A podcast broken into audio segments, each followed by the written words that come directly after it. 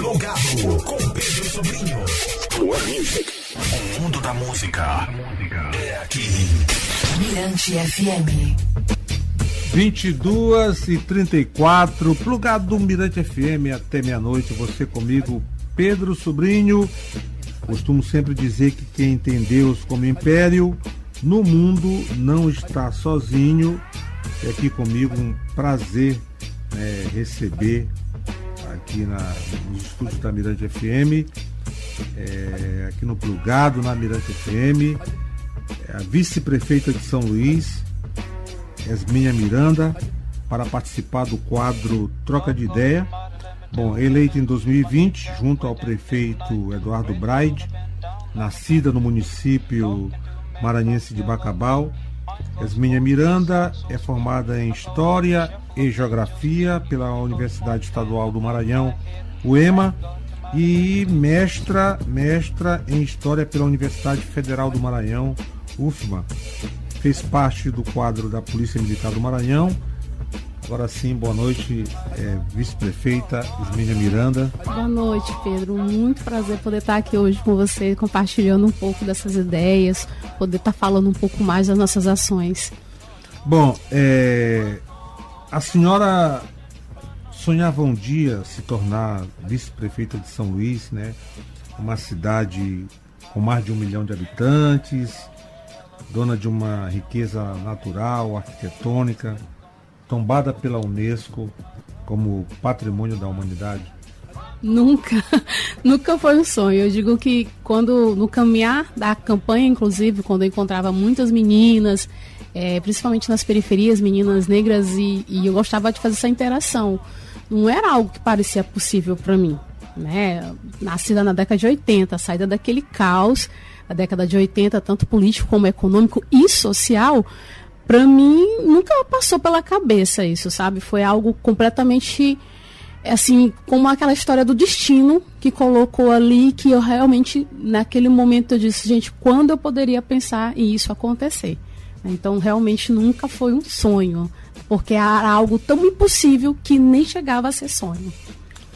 Bom, é, a gente está em pleno século XXI e, infelizmente, né, ainda se carrega essa coisa do, desse preconceito tolo, né, do ser negro, negra, ser mulher, e é, além do, dos estigmas e aquela admiração quando, quando um, uma, uma, um negro, uma negra é, ocupa um cargo de destaque, seja no setor público ou privado. É, como é que a senhora se vê como mulher negra é, ocupando um cargo público de tamanha relevância? E, e é a primeira mulher vice-prefeita em São Luís? Acredito que sim. A gente teve Lia Varela, que foi a primeira vereadora, ela chegou a assumir por alguns meses a presidência da Câmara e depois como prefeita mais uns dois meses. Como vice-prefeita eu não, não recordo. Então como é, como é que a senhora se vê é, como mulher negra ocupando um cargo público de tamanha relevância? Eu vim sentir muito o peso disso enquanto responsabilidade, porque eu percebi que eu não era mais eu, né? Eu estou olhando aqui a palavra umbutu aqui na e estou lembrando, eu, eu, não sou mais eu, eu carrego toda uma historicidade de pessoas que, que confiaram em mim, que por isso inclusive, né? A gente pode dizer, mas é pouco você votar em alguém por essas características, não é. A gente que vem desse momento, que vem da história de Brasil, que sabe o quanto que é difícil ter representatividade, é, para mim, ver crianças que me reconheciam enquanto vices, lembrando que os vices né, do executivo, tanto nacional, estadual, municipal, eles nunca foram é, é, pessoas com muita representatividade, apesar de serem ali vices.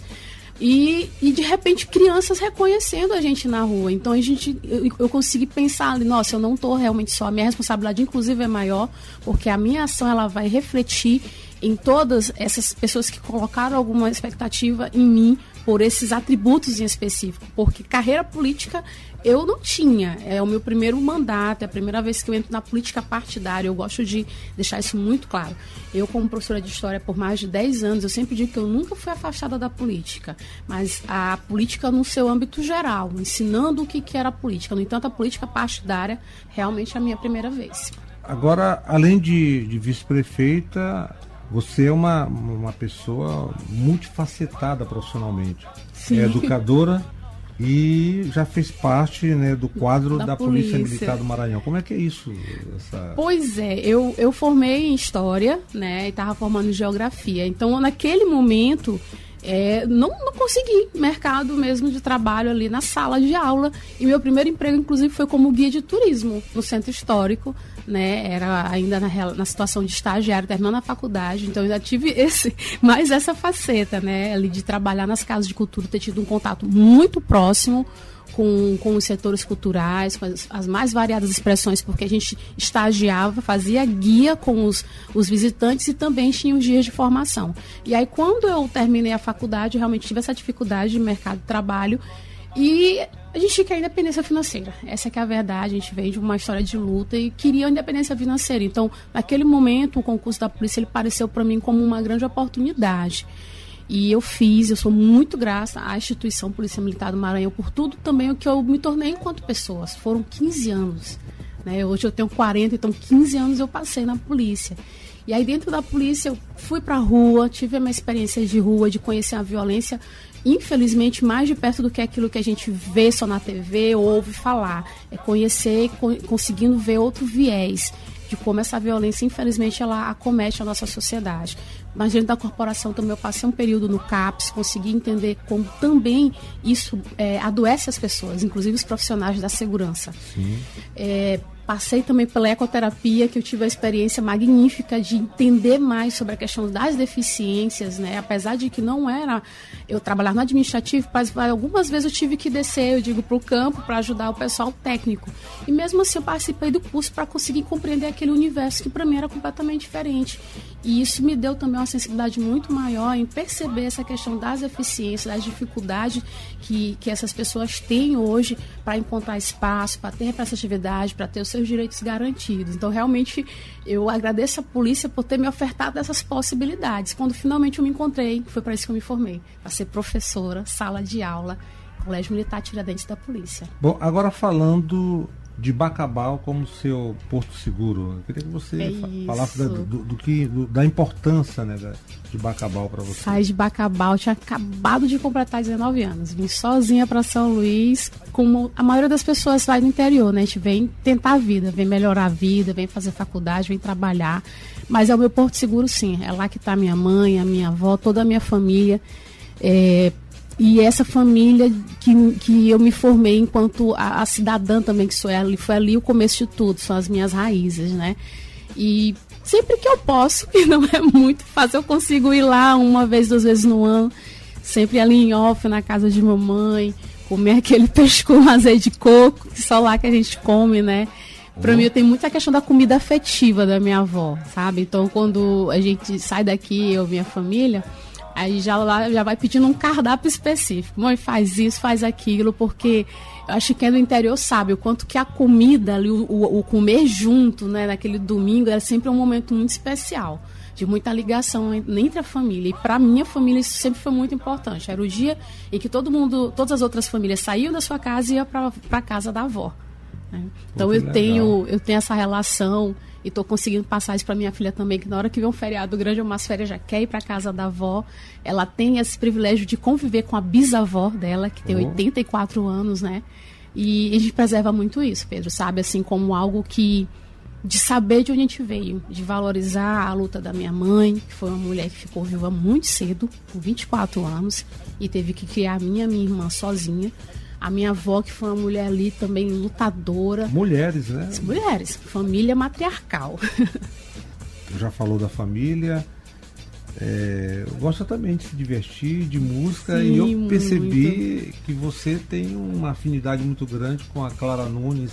Eu gostaria que você explicasse isso aqui para tentar ouvir no privado durante o FM. Tava te contando antes de começar a entrevista, né? Quando a mamãe chegava do serviço, eu deixava o meu cabelo ali mais alto para lembrar Clara Nunes, colocava, fazia alguma coisa de microfone, botava todas as pulseiras e ia dançar é, é, Morena de Angola para ela.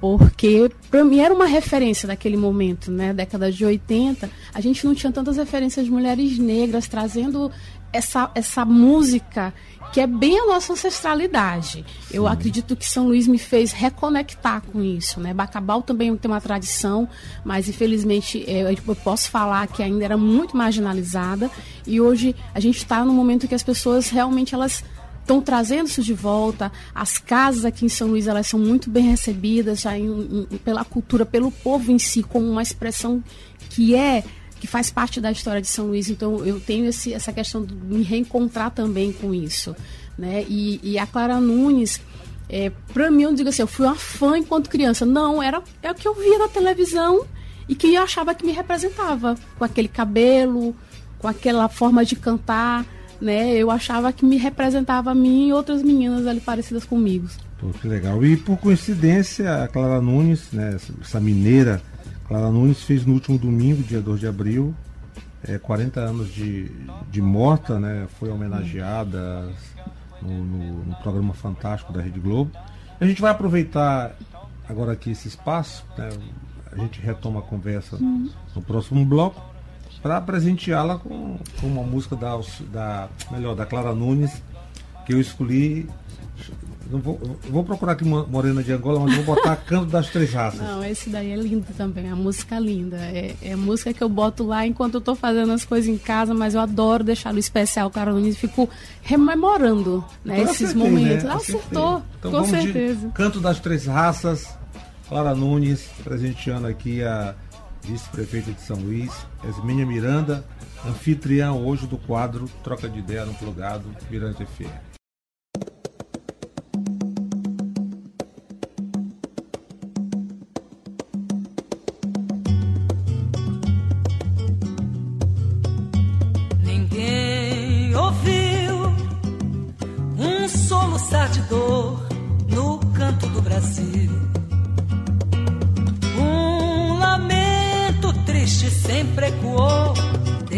Que um índio guerreiro foi pro cativeiro e de lá cantou. Negro entoou um canto de revolta pelos ares do quilombo dos palmares, onde se refugiou. Fora a luta dos inconfidentes, pela quebra das correntes, nada adiantou Santa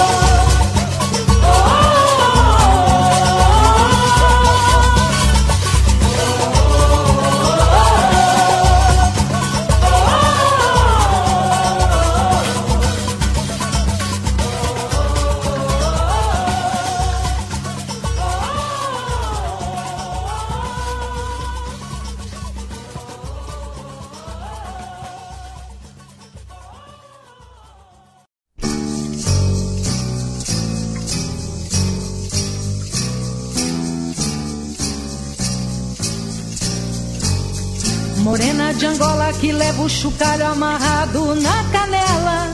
Será que ela mexe o chocalho ou chocalho é que mexe com ela? Morena de Angola que leva o chocalho amarrado na canela. Será que ela mexe o chocalho ou chocalho é que mexe com ela? Será que a morena cochila escutando o cochicho do chocalho? Será que desperta gingando e já vai chocalhando pro trabalho? Morena de Angola que leva o chocalho amarrado na canela. Será que ela mexe o chocalho ou chocalho é que mexe com ela? Será que ela tá na cozinha guisando a galinha cabe dela? Será que esqueceu da galinha e ficou batucando na panela? Será que no meio da mata na moita morena e da chocalha? Será que ela não fica foita pra dançar na chama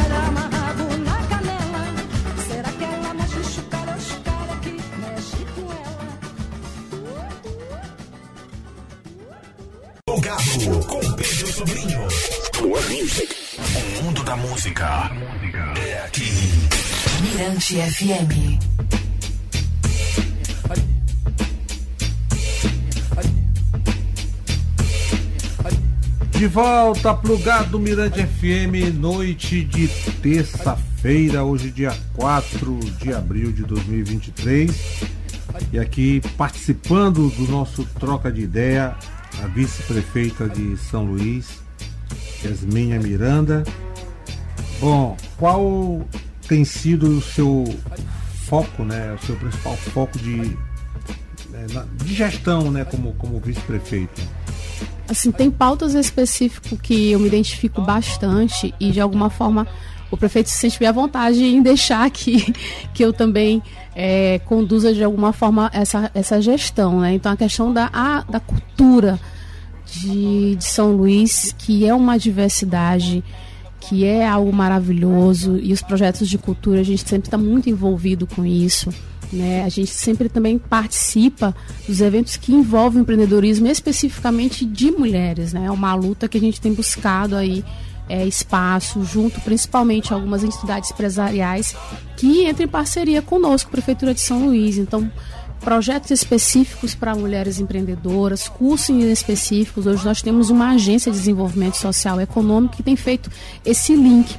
E de alguma forma eu, enquanto vice-prefeita, também tenho sempre me reunido com empresários da FEComércio, da FIEMA, do SEBRAE, participado de cursos e buscando também essa parceria, né, para que a gente possa trazer aqui capacitação para as nossas empreendedoras. Fora isso, a pauta da população negra não tem como não falar, é algo que faz muito parte da minha história também, da história de São Luís, que é uma cidade negra, e a gente tem buscado ali estar tá, é, dando apoio a boa parte da, dos eventos que acontecem, o pessoal busca a vice-prefeitura hoje para pedir esse auxílio, para conseguir espaços de mostrar o seu trabalho. Então, de alguma forma, são pautas assim que a gente participa muito. E a educação sempre foi um foco, né? A educação a gente sabe que é uma pauta muito importante, é uma pasta muito grande, né? Sabemos. complexa, né? Complexa demais, né? É, hoje nós temos 89 mil alunos na rede municipal de São Luís, 260 escolas. Então a gente busca atender é, o, mais, o máximo que podemos fazer para atender melhor a essas crianças, jovens também, adolescentes. E a gente tem problemas estruturais, nós temos buscado fazer uma gestão que respeita é, os professores que hoje tiveram, né, recentemente, um aumento de 15% foi anunciado pelo nosso prefeito. Alguns receberam os professores que estavam de, sala de aula os Chromebooks. Né? Fora isso, é, reformas de escolas, já foram quase 150 escolas sendo reformadas e ainda vamos entregar até o final da nossa gestão, talvez ainda esse ano, seis creches de tempo integral. Né? Boa parte, inclusive, dos recursos empregados nessas obras são recursos do município. Então, a gente tem feito um trabalho que a gente sabe que resolver os problemas de educação em São Luís não é algo que se faz em quatro anos. Nós somos muito conscientes e pé no chão disso. Mas temos trabalhado para tentar levar o máximo de qualidade dessa educação para as crianças, jovens e também os adultos que fazem parte da nossa rede. Bom, além da, dessa sua preocupação né, como vice-prefeita na área de educação, tem também o seu engajamento, né, que você também já, já falou aí, sobre essa questão racial. É, em novembro do ano passado, a senhora idealizou, idealizou por meio da vice-prefeitura a Semana da Consciência Negra, né, com o tema Negritude, Identidade e Encantamento. Exato. Qual a avaliação que a senhora faz deste evento? Se está no, no planejamento de 2023 da, da vice-prefeitura de São Luís? Sim, primeiro que eu fiquei muito feliz ali de ter dado um passo, né? Eu acho que a nossa cidade merece muito mais e eu entrei junto com a Secretaria de Cultura, Secretaria de Turismo, outras secretarias que dão apoio. Eu, essa, eu digo que a vantagem né, dessa história de ser vice-prefeito nossa secretária específica, a gente consegue ali estar tá com apoio das secretarias em âmbitos específicos e conseguimos fazer uma semana, na verdade, três dias de evento, contando com palestras, com apresentações musicais, com exposição. Justamente o tema do, do, do Negritude, identidade e encantamento, a gente pensou em como o, o, o se encantar ao se perceber e se identificar. Né? Inclusive, uma das nossas exposições fotográficas foram com crianças de uma escola da rede pública lá da região da Liberdade e que era para ver a beleza dessas crianças no seu tom de pele, no seu formato de nariz, de boca, no seu tipo de cabelo, né? É, é, é levar a autoestima dessas crianças que elas possam se identificar enquanto crianças negras e isso leva ao encantamento enquanto pessoa. Né? E foi uma dos nossos, do, do, do, do, que aconteceu nessa semana, que na verdade foram três dias. Nós tivemos o Maurício Pestana, que é o CEO da revista Raça, e inclusive é o criador da revista Raça, teve conosco, participou da nossa conferência de abertura. Tivemos o show Vozes Negras com nomes maravilhosos. É, inclusive, André Fazão, Fazão fez o show conosco na, na Feirinha São Luís. Nós tivemos feiras de tubante, de transista. Então, a gente tentou trazer ali o um máximo de movimentação para esses três dias, para além de questões, para além de eventos culturais, também trazer esse momento de reflexão, como essa exposição em que as crianças foram convidadas com suas famílias, vieram para o teatro, ficou durante uns dias os quadros das crianças expostos no Teatro Municipal de São Luís. Né? A questão da feirinha, que a gente fez uma feirinha numa pegada um pouquinho diferente, não só pela questão das atrações, mas a gente também trouxe a professora, que inclusive é da nossa rede, a professora Luanda Martins, que é contadora de história, e ela tem um livro que fala sobre essa ancestralidade, principalmente de mulheres. E ela vai usando né, instrumentos, bonecas negras para contação de história. Então a gente fez da Feirinha São Luís, nesse domingo em específico, que foi 20 de novembro, a gente conseguiu fazer um, uma feirinha diferente, edição especial. Então foi um conjunto de ações que deu muito trabalho, né? Foi a primeira vez, mas assim foi Valeu só a pena, né? muito, valeu muito a pena. Os secretários envolvidos ficaram não não se nenhum momento ali tiveram sempre do nosso lado, nos apoiando, onde eu não conseguia chegar, o secretário tal chegava, e a gente fez inclusive um roteiro negro né, a sugestão que eu dei ao secretário Saulo Santos do Turismo, que a gente sair dos tradicionais roteiros e fazer um roteiro negro, de pontos específicos que a gente teria histórias para contar do negro, não só enquanto escravizado, que é algo que a gente precisa também quebrar a imagem do negro só enquanto escravizado. Eu acredito que a nossa população negra ainda sofre muito por essa herança, né, das várias representações que o negro durante tantos anos escravizado ele foi recebendo e a gente infelizmente tem essa herança que eu digo uma herança maldita de representações que ainda cabe a nós pela cor da nossa pele, pelo nosso fenotípico característico, pelo tipo de cabelo. Eu alisei meu cabelo talvez por 15, 20 anos. Porque nunca foi me colocado ali que o meu cabelo natural ele é bonito. Pelo contrário, era aquelas expressões, é cabelo ruim, é cabelo isso, cabelo aquilo. Então, a gente trabalhar isso com as crianças, para mim, inclusive, foi um, de todas as ações, foi a que me deixou mais assim emocionada, porque não tem como não lembrar do que passamos. Eu acho que as mulheres negras hoje da minha idade ali, que são nascidas na década de 80, 90, é difícil não ter uma que não tenha um pouco dessa história para contar. Né? Então, o, o se assumir hoje, eu acredito muito como uma questão política mesmo. Né? Não, eu não sou só preta, não, eu tenho uma historicidade. Eu tenho uma história que quanto mais eu vou procurando, eu vou achando. E me sensibilizando e sensibilizando, procurar também as outras pessoas, que é importante. Não adianta eu, eu agregar conhecimento se eu não conseguir transpassar esse conhecimento. O racismo ele não vai acabar comigo. Tem, outras pessoas têm que ter a noção de como isso foi construído para que eu e outras pessoas negras possamos ter mais liberdade. E também o racismo não é um problema seu, é um problema do Nunca. branco, né? É um problema social, né? Eu nem digo só do branco, é um problema social muito grande. Mas eu digo né? do branco, ra- do branco racista. né? Exato. Então a gente precisa trabalhar, é, são questões que a gente precisa trabalhar sempre. E eu acredito que foi um evento que ele traz esse primeiro momento. A gente já tem tá pensando aqui para esse ano já ali pensando e planejando como vai ser a segunda edição, que a gente quer transformá-la ainda num momento mais especial. Inclusive, assim, o secretário Saulo tem um projeto lá no Quilombo da Liberdade, o roteiro Quilombo da Liberdade, que também foi agregado ao evento nesse dia. Então foi uma programação muito ampla, né? Para quem teve pique de ficar com a gente de sexta a domingo, conseguiu curtir muita coisa. Pô, que bacana. Outra coisa também é que a senhora esteve na cidade de Diamantina, em Minas Gerais, no nono encontro brasileiro das cidades históricas, turísticas e patrimônio, mundial. Isso. E como é que é a sua, sua relação com esse nosso patrimônio aqui, tombado pela Unesco, sua, sua relação com a, a Secretaria de Turismo, de Cultura, porque uma coisa Sim, tá ligada, Tá ligada muito à à outra, outra. né? Hoje nós temos ali um conjunto de secretarias que trabalham com patrimônio, mas que encabeça realmente a Fundação Municipal de Patrimônio Histórico, que tem a Caixa Bogé como presidente, né? Inclusive, eu estive, não, estive em Diamantino ano passado, estive recentemente em Brasília agora, para a Marcha dos Municípios e fui convidada para uma, uma conferência ali. Era uma arena específica só sobre patrimônio e turismo. Então, a organização, eu cheguei no evento, já conheci o pessoal da organização do- desse encontro de cidades históricas. E eu estive nessa mesa junto com o presidente Mário, representantes do Ministério do Turismo, do IFAM e também da Embratu. E no meu caso em específico foi contar como São Luís vinha realizando essas ações em que traz o patrimônio como sendo o foco principal, mas como ele pode também agregar uma atividade que para nós é muito é muito cara, que é o turismo. Né? Então, a, a- naquele momento, eu coloquei a nossa cidade como todas as ações que estavam acontecendo, sempre muito coordenadas, para que o patrimônio da nossa cidade, que fez o ano passado 25 anos que recebeu o título de patrimônio da Unesco, né? A gente comemorou esse jubileu de prata né? Isso.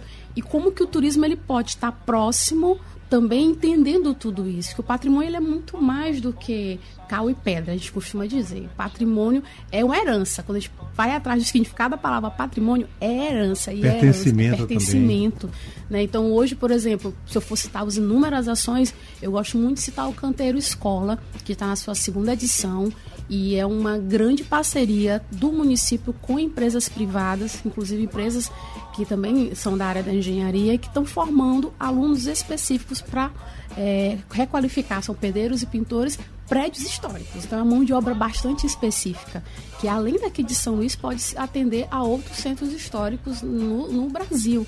Né? Então é um programa assim que é fascinante. O programa também de ocupação de casarões de São Luís foram entregues 22 apartamentos de moradia social em dois, em dois é, prédios, na Rua da Palma e a outra acho que é Rua dos Giz, posso estar falhando aqui a memória, mas são dois casarões em que as pessoas foram morar para ocupar. Não adianta tá tudo lindo, reformado, e a gente sabe que infelizmente não tá, né? Mas tem que ter vida. O que é patrimônio realmente são as pessoas. Isso inclusive é critério também quando é avaliado os centros históricos do país, né? Tem pessoas convivendo que foi algo que eu vi muito em Diamantina. Então, em Diamantina tinha prédios históricos que estavam ocupados por lojas de grandes marcas nacionais. É. Sem mexer em nada da estrutura do prédio, estava só lá a marca X, marca Y, e sendo ocupada assim de forma fascinante. Eu digo, nossa, a gente tem que ser assim em São Luís também. A gente tem que levar a vida para o centro histórico, não só a vida administrativa, que hoje, a gente chega em São Luís no meio da semana, numa quarta-feira amanhã, e vê o centro histórico, tá cheio, abarrotado de gente. Aí vai chegando o período que acaba o momento do, do, é, do, horário de pico ali e a cidade esvazia um pouco. Então a gente tem que ter vida no centro histórico, né? Então muitas ações voltadas para isso também, além de ações de inclusão como o Centro Acessível, que foi uma obra ali também milionária que permite, lógico, com as limitações impostas pelo próprio fã, que pessoas que têm algumas deficiências consigam acessar o centro histórico, né? Tem alguns equipamentos específicos que essas pessoas possam conhecer um pouco mais o centro histórico.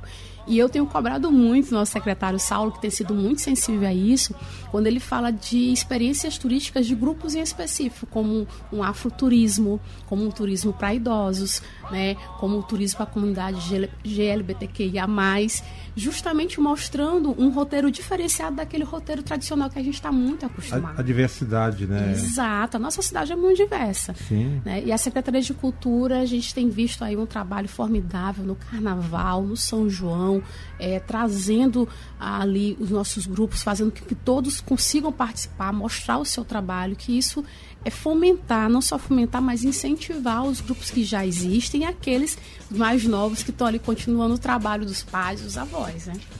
São Luís é realmente uma cidade viável, né? É. Então eu conversei aqui com a vice-prefeita de São Luís, Isminha Miranda. Um prazer recebê-la aqui no, no Plugado. Estou super feliz com esse esse bate-papo. Agradecer também o, o nosso, nosso amigo Felipe, né, que fez a. Fez a, intermediou, né? Sim. Como assessor de jornalista, né? Isso. E assessor da, da vice-prefeitura. Obrigado. Quer, você quer é, falar mais alguma coisa? Ah, eu só queria agradecer muito. Para mim foi maravilhoso poder estar aqui contigo. Te admiro também. A gente vem trocando essas experiências, né, do que é vivenciar São Luís é, enquanto pessoas, enquanto pessoas negras que estão ocupando espaços. E é muito bom poder dar essa fala aqui nesse momento, um programa que conseguiu ganhar o seu espaço. Eu te dou parabéns também, porque Obrigado. sei que é uma luta tua. E dizer que eu simplesmente adorei esse momento, muito descontraído, poder dizer quem eu sou enquanto pessoa, mas também enquanto gestora, mostrar o trabalho que a prefeitura tem, tem desenvolvido em vários âmbitos. Isso também para mim é muito. É, é trazer isso para a população é muito gratificante também. É necessário. Né? Exato, é necessário, é necessário. E eu só tenho a agradecer por essa noite maravilhosa, poder bater esse papo contigo aqui. Queria mandar um abraço pro meu esposo, que está de serviço, que mandei uma mensagem para ele, olha, já começou, espero que esteja tá ouvindo, curtindo. tá curtindo. Para minha pequenininha que teve que me acompanhar, oh, minha salve, Sofia, salve.